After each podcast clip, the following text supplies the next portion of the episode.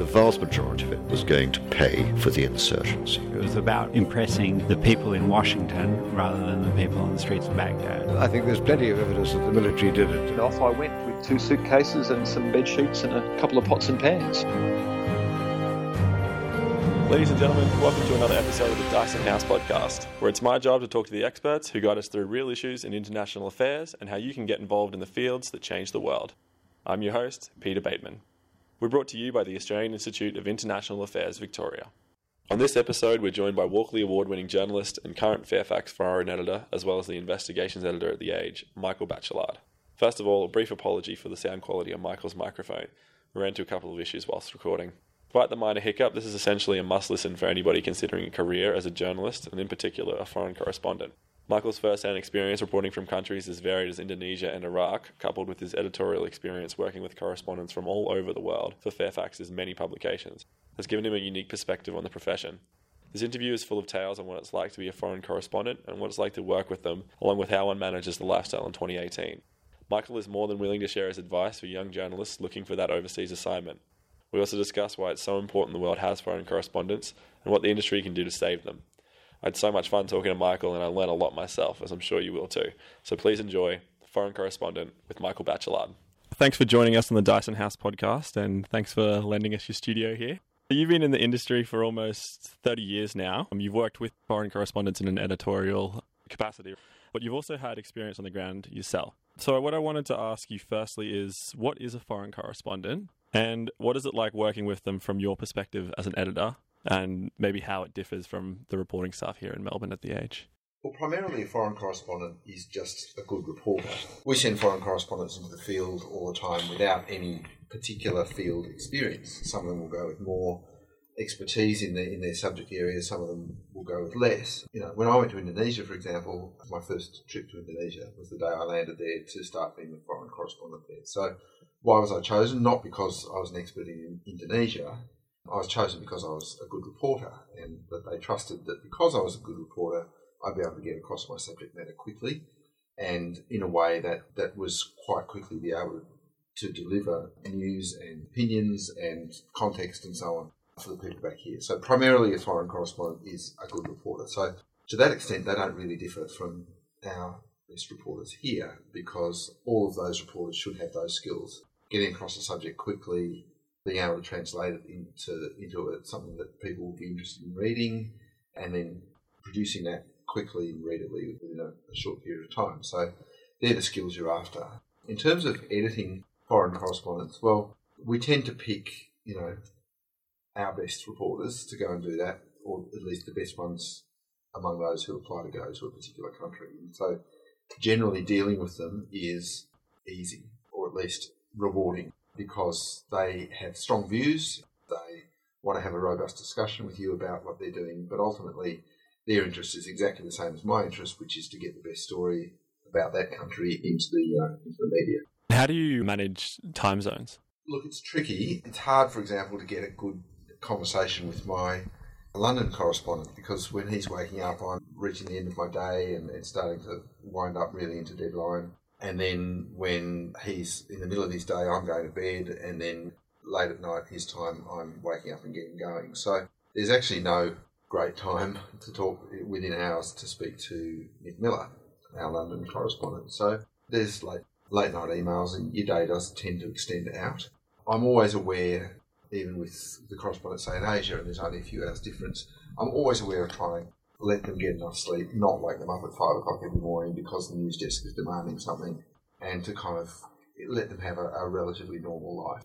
And does that change with breaking news? It does. So I rang Nick Miller by mistake the other day looking for somebody else, and uh, it was two o'clock his morning, uh, his time. He was in bed asleep, and he got up and crept out of his marital bed and sort of said, "Well, what is it?" And I said, "Oh, well, didn't you want to talk to me? No, it was somebody else. He said, you only ever call me when there's a terrorist attack or something like that. So, yeah, I mean, we will absolutely mobilise people if there's something going on. I mean, my first story as Indonesia correspondent was a sort of 5 a.m. wake up from my fixer in Bali, Kerobokan jail burning down with you know, eight or nine or however many Australians in it at the time.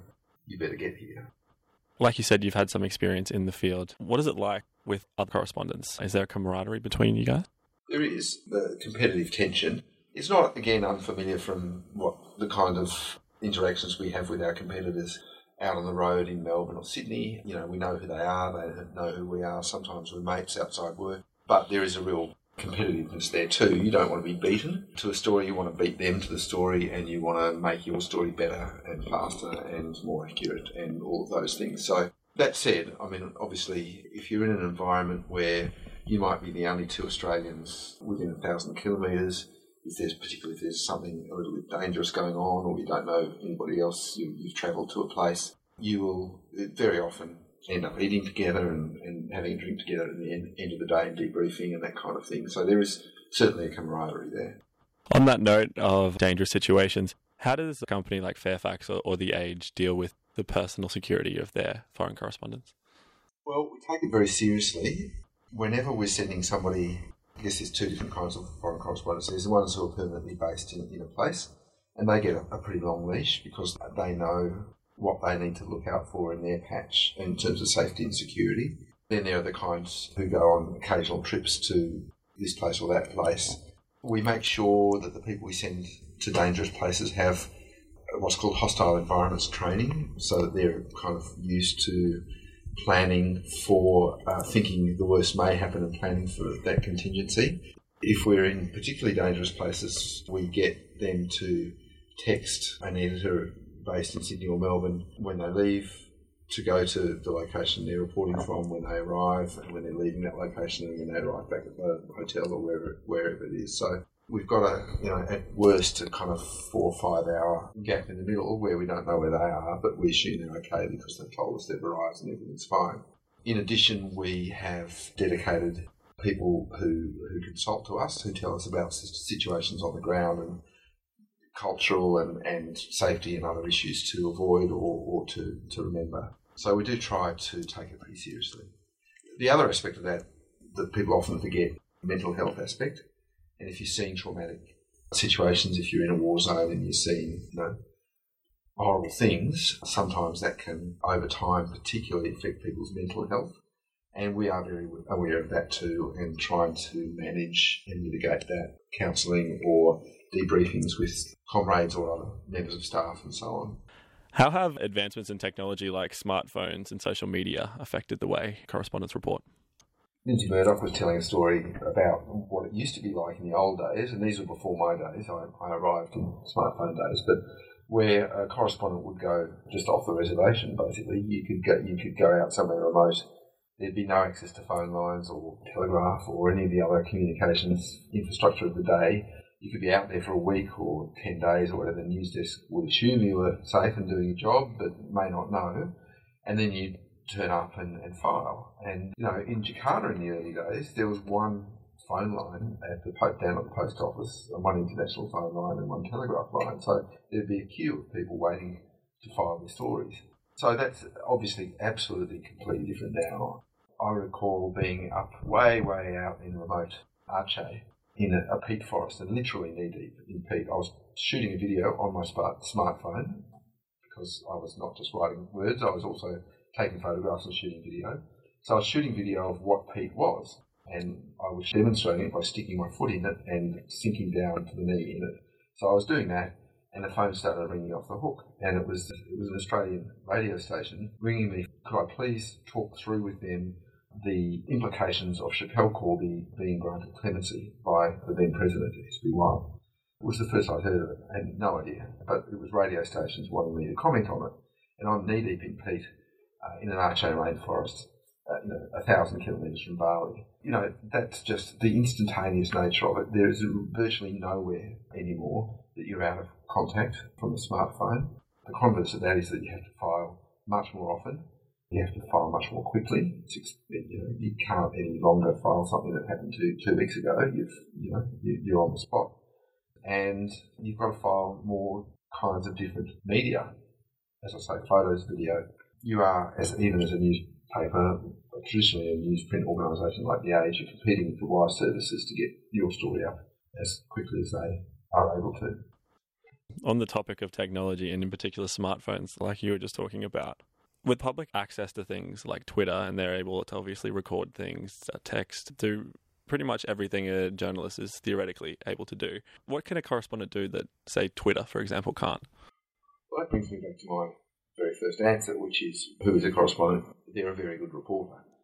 And though a lot of people think that journalism is just seeing something and, and saying it, that it's there's much more to it. And there are skills in rooting out information, in finding information, in doing a an ethical and, if you like, dispassionate coverage of an issue, and doing it in a way that's accessible and readable and kind of engaging.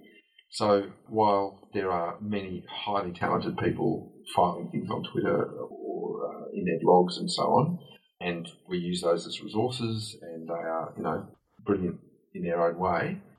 Journalism is a skill in its own right, and uh, I would argue very strongly that it's important to have journalistic voices in the field doing journalism in a way that journalists are trained and equipped to do. So I'm not trying to say there's no value in these other things, but I'm, I'm saying there is a particular value in journalism. And do you ever have to worry about cybersecurity, like for the locations of your reporters, or even just when they're filing information back, or, or sources on the ground? Is that something that you guys have had to take into account with the advances in technology? Look, it's something that probably all media is, is still grappling with. I wouldn't suggest that anybody's got the answer to that. We are, uh, I think, like everybody who uses a, a smartphone or an email address or anything like that, we're vulnerable to having our identities recognised either by state actors or non-state actors. And it's, you know, we, we grapple with it. We, we, we're aware of it. We're worried about it, but I wouldn't say that we've got all the answers yet. We do use some encrypted messaging systems to try and protect sources. We, but again, some of them don't work very well overseas. In China, for example, the Great Firewall makes it very hard to escape. In fact, it makes it basically impossible to escape state surveillance. As a consequence, I assume that all of my communications with my China correspondent are either being listened to or could be listened to if somebody was after something. You know, that does constrain some of our conversations, but it's a reality. Journalism is looking for different ways to sustain itself we've obviously been going through a period of flux, I would say, and I think technology has a huge part to do with that. I think it's really important that we have good, well-funded, uncompromised journalism. But how do we how do we have the money to keep something like the foreign correspondent in the time that we that we find ourselves in right now? Well, that's a very good question, and again, it's something we're grappling with, and a lot of organisations have either scaled down their foreign correspondents or got rid of them entirely. We've gone the scaling down route. We don't have a Japan correspondent anymore. We used to have a Washington correspondent and a New York correspondent. We only have one correspondent now in Southeast Asia who does Indonesia and Southeast Asia rather than two. So we're scaling down, but we are very, very committed to keeping the kind of the core of correspondence that we think give our journalism an international focus. There is no easy answer. How do we fix that? The best answer is to find a way to make journalism pay. And I think the best answer to that is to provide high quality, trustworthy, engaging journalism. I would also argue that having correspondents providing that kind of content is a real part of that, is to say, you know, we care about the world, we are covering the world, we're doing it with our own voices and our own people, and we take it very seriously. And hopefully, people who are looking to subscribe to a media organisation might look at that and think, well, I'll go with that one. To that extent, it's a kind of a chicken and egg argument. You can say, well, how can you afford correspondence? I might answer, how can, how can you afford not to answer? Like you said, you've scaled down your foreign correspondence. I assume that when you're looking for stories in the areas that you don't have a dedicated person, you'd be working with freelancers or stringers, as they're sometimes called in the industry. So, what is it like to work with a freelancer? And can you give me an insight into sort of what their role is within the, the news organisation? Well, you're absolutely right. We have, for example, a freelancer now who contributes to us from Delhi. We used to have a correspondent there. Look, working with freelancers is a, is a bit like working with correspondents, but not exactly the same. They, you know, you pay them by the piece rather than paying all their, their expenses. You probably don't have as deep engagement with them. They're very often writing for more than one media organisation, as they should, to make ends meet. and they're sort of living by their wits a little bit, whereas a correspondent has a certain security. So, for example, it'd be very difficult to ask a freelancer to travel to a dangerous place, whereas a correspondent, you would say, well, that's part of your job. So, you probably you don't get as as an editor, you don't get as much freedom or as much leeway with a freelancer, but they're still absolutely valuable part of the journalistic ecosystem. Do you have the resources to be able to pay for their travel? The cost benefit would have to be there. So, for example, we're covering the uh, trial in a few weeks' time of Neil Prakash, Australian jihadi who went to fight in Iraq and Syria and has been captured and is now in a prison in Turkey and he's on trials. Clearly, high public interest to Australia. We, we want to cover that trial, but he's in a remote part of Turkey. We could send somebody from Australia to cover it. They'd need to get a fixer. We could send our freelancer, we could try and find a freelancer in Turkey to do it or we could send a freelancer from some other nearby region. They're kind of they're the choices really, and you sort of do a cost benefit analysis. I know a lot of younger journalists are looking at freelancing as a, a, sort of a way forward for them to break into the industry and especially to get jobs in some of the more, more prestigious papers, which seem to be reducing the amount of staff they have. Is that something that you would recommend, and does it suit a particular type of person? I think it does, and yes, I would recommend it. So I saw you know, quite a number of people who ended up, for whatever reason, in Jakarta doing freelance work. It's particularly for the US and European market, it's not a particularly well covered part of the world. The Y services don't have that many people there. So there are opportunities to do stories and sell them. And you can live pretty cheaply there. So I think for somebody who's keen to break in or just keen to have an adventure and be a journalist, it's a good way to go. Several of those people that, that were freelancers on spec when I was there have ended up working for either wire services or uh, other media organisations. And so it's, it can be quite a good pathway. But I think it's a tough life. Freelancing doesn't pay that well, and it's pretty sporadic. The, the, the pay is pretty sporadic. So it's, yeah, you, you wouldn't want to be going there with the thought that you're going to save up and get a mortgage on a house in Sydney, for example. Probably not going to happen. it might not happen in Australia either. As I say, I would recommend it if you've got an adventurous spirit um, and some skills, then go for it. Do you think it's possible that in the future there won't be any foreign correspondent? Oh, it's absolutely possible. Yeah, I mean, the future's entirely possible. There won't be any Age or Sydney Morning Herald. You know, there have been many, many big and seemingly impregnable media organisations internationally who've closed down. Yeah, it's it's a pretty dicey time to be a journalist. On the upside, I would say there is a probably bigger demand than ever for high quality, trustworthy, credible journalism globally.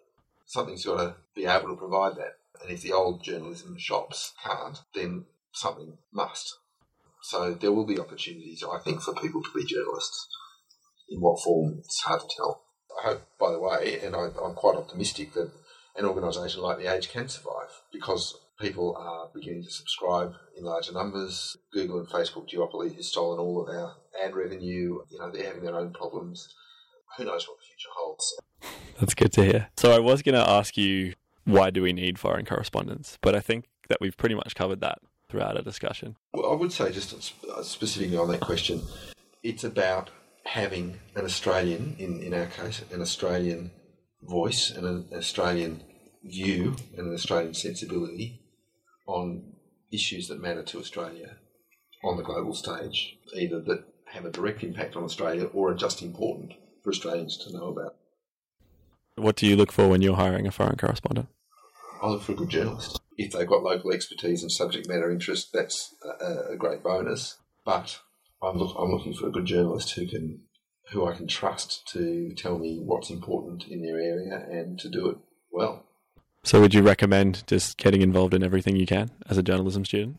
As a journalism student, I would focus on being as good a student, uh, as good a journalist as you can. On writing, work on your news sense, on the things that are going to be of interest to readers, work on putting together stuff that's engaging and of interest and just just hone those skills. Yeah, I mean, if you've got a particular interest in in a particular country or subject, then that is all to the good. Uh, you know, if you can speak a language, if you can speak Chinese, that's you know that's incredibly valuable. But I'd choose a great journalist over a bad journalist who is a good Chinese speaker to be my China correspondent any day. Michael, thank you so much. It's a pleasure. As always, thank you so much for listening. Don't forget to subscribe to our show and give us a like or review on whatever podcast platform you use, or you can even share us with your friends. Can currently follow us on Twitter at Dyason House, that's D Y A S O N House, and remember to check in every Thursday night for new episodes. If you live in Melbourne, be sure to check out the AIIA Victoria's website at internationalaffairs.org.au forward slash Victoria, where you can sign on to become a member and get access to bonus episodes, plus discounted events in Melbourne and access to our academic journal. Tomorrow at the Institute, former guest of the podcast, Richard Ine, will be speaking with Emma Sky on Iraq in retrospect, and we'll also be launching the book Revisiting Gendered States with Dr. Sharman Stone in early July. Next week is the final episode for season one, and we have former Ambassador John Woods to discuss his 42 year career in diplomacy and how those with similar ambitions to serve their country's interests overseas can make it happen in 2018. Until then, I'm Peter Bateman. Thanks for listening.